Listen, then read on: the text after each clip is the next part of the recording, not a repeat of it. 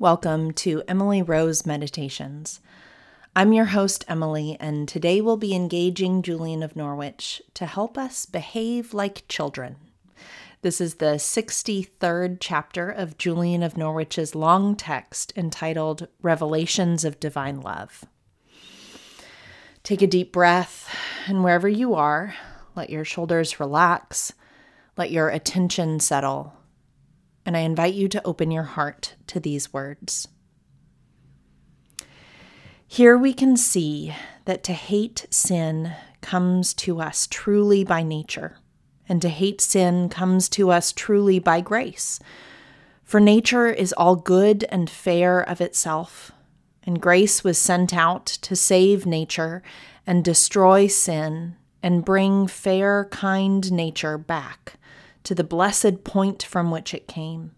That is God, with greater nobility and glory through the virtuous work of grace.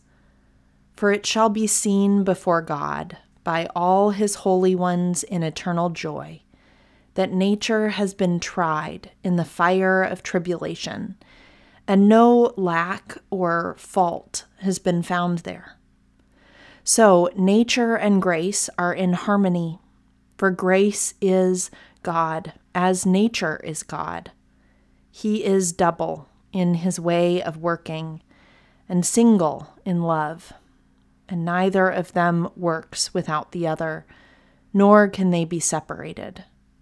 And when, through God's mercy and with his help, we put ourselves into harmony with nature and grace, we shall truly see that sin is much more vile and painful than hell, without comparison, for it is contrary to our fair nature. For as truly as sin is unclean, so is it truly unnatural, and therefore appears a horrible thing to the loved soul that wants to be all fair and shining in the eyes of God as nature and grace teach us. But let us not be afraid of this, except insofar as fear can help us. But let us humbly lament to our dearest mother, and he will sprinkle us all over with his precious blood and make our soul very soft and tender. And in the course of time, he will heal us completely just as is most honorable for him and most joyful for us eternally. And he will never pause nor cease in this good, this tender work, until all his dearest children have been born and delivered. And he showed this where he showed how spiritual thirst was to be understood. That is the love longing which will last until Judgment Day. So our life is grounded in our true Mother Jesus, in his own foreseeing wisdom since before time began, and with the great power of the Father and the great and supreme goodness of the Holy Ghost.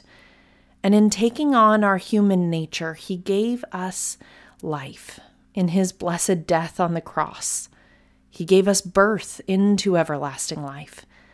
And from that time and now and forever until Judgment Day, He feeds and fosters us, just as the great and supreme, kind nature of motherhood and the natural need of childhood demand.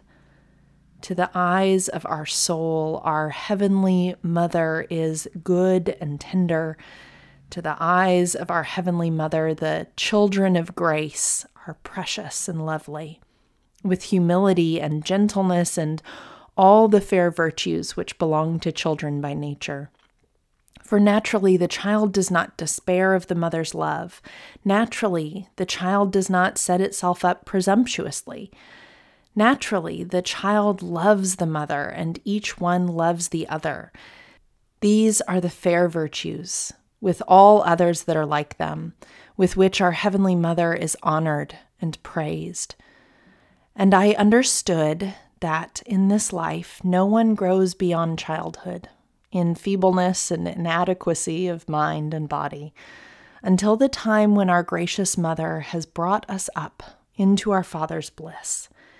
And then we shall really understand what he means in these sweet words where he says, All shall be well, and you shall see for yourself that all manner of things shall be well. And then the bliss of our motherhood in Christ will begin again in the joys of our God, a new beginning which will last without end, always beginning again. So I understood that all his blessed children who come from him by nature shall be brought back into him by grace. How does it feel to imagine that our whole life long we are as children? How does it feel as a thought experiment? I wonder what kind of characteristics we might incorporate from our childhood to live into this identity. What kind of wonder might we employ? What kind of humility and guilelessness might we enjoy? Perhaps there are gifts to be mined in a childlike faith.